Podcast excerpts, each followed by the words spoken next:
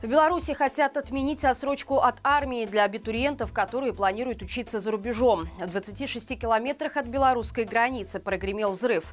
Руководителям госорганов запретят выезд за границу. Об этом не только. Смотрите в ближайшие несколько минут.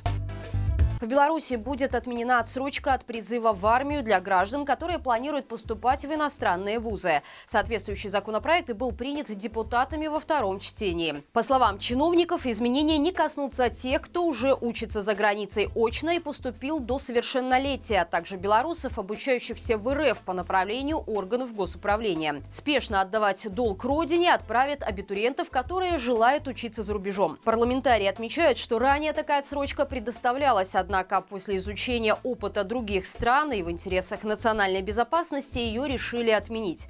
Отметим, что еще в 2019 году депутаты приняли закон, по которому студенты получили право только на одну отсрочку от призыва в связи с учебой. Таким образом, множество студенческих активистов, которые поступали в белорусские вузы, а позднее перевелись в зарубежные, такое право потеряли вместе с возможностью вернуться домой из-за уголовных дел об уклонении от призыва.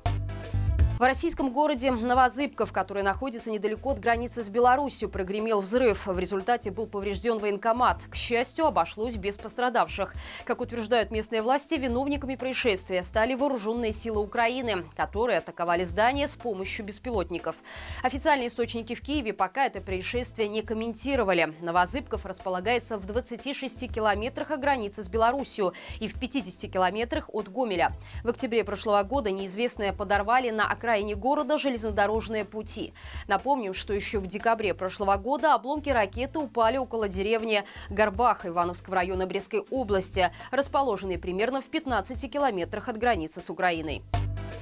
Глава МИД Литвы Габриэлюс Лансбергес заявил, что будет призывать парламентариев проголосовать против президентского вето на закон о национальных санкциях против граждан Беларуси и России. По его словам, несправедливо уравнивать ограничения для граждан двух стран, поскольку белорусское гражданское общество активно боролось с режимом Лукашенко и поэтому обладает духовным суверенитетом. По словам министра, все литовские ведомства сошлись во мнении, что белорусское общество оценивается иначе, чем российское. Глава МИД Литвы и ранее выражал свое недоумение вето, которое президент страны наложил на закон о дополнительных ограничениях. Согласно закону, предложенному Сеймом, в отношении белорусов вводились ограничительные санкции. Например, приостанавливался прием заявок на получение литовского гражданства, но оставалась возможность получения вида на жительство.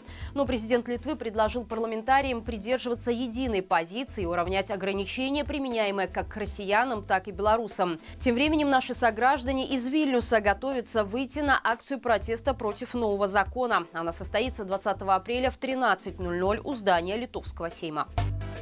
Белорусские депутаты приняли во втором чтении законопроект, ограничивающий право на выезд из Беларуси для определенных категорий граждан. Проект поступил в парламент еще год назад, но между рассмотрениями был отредактирован. Ранее в нем было указано, что КГБ может ограничить в правах граждан, которые стоят на профучете, а также чей выезд противоречит интересам национальной безопасности. Какие основания нужны для принятия такого решения, не раскрывалось. Помимо этого, проект вводил ограничения для белорусов относительно отношении которых ведется административный процесс, и силовиков с военными, которые смогут покидать страну только по согласованию с руководством. Во втором чтении в этот список добавили руководителей и работников госорганов и организаций, которым представлен доступ к государственным секретам. После принятия законопроекта Нижней Палаты он должен быть одобрен Советом Республики и поступить на подпись к Лукашенко, после чего получит статус закона. Предложенное изменение вступит в силу сразу после опубликования. Исключение составят только силовики, которые смогут выезжать за границу без разрешения в течение двух месяцев после вступления закона в силу. Украина отозвала своего посла из Беларуси после встречи Лукашенко с Денисом Пушилиным. Киев осудил эти переговоры и расценил их как попытку легитимизации руководителя ДНР. В украинской МИДе заявили, что эта встреча является очередным и вопиющим недружественным актом со стороны Беларуси, направленным на поддержку государства-агрессора России. Там также отметили, что Минск должен воздерживаться от подобных деструктивных шагов и прекратить поддержку войны против Украины. Напомним, накануне в Минске прошла прошла встреча Лукашенко с Пушилиным. В ходе переговоров диктатор заявил, что Беларусь готова помочь в восстановлении оккупированного региона. Сам Пушилин выразил Лукашенко глубокую признательность за конструктивный разговор и традиционное белорусское гостеприимство.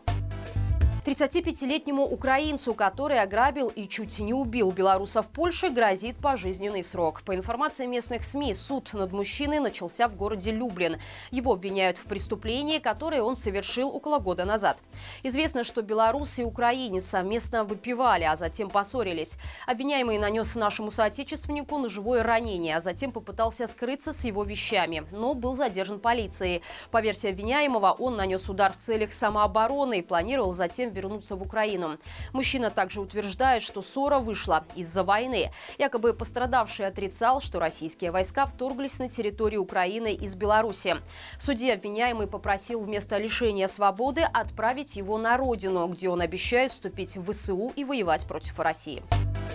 Друзья, на нашем втором канале Маланка Лайв сегодня в 18.00 состоялся прямой эфир нового ток-шоу «Надо обсудить».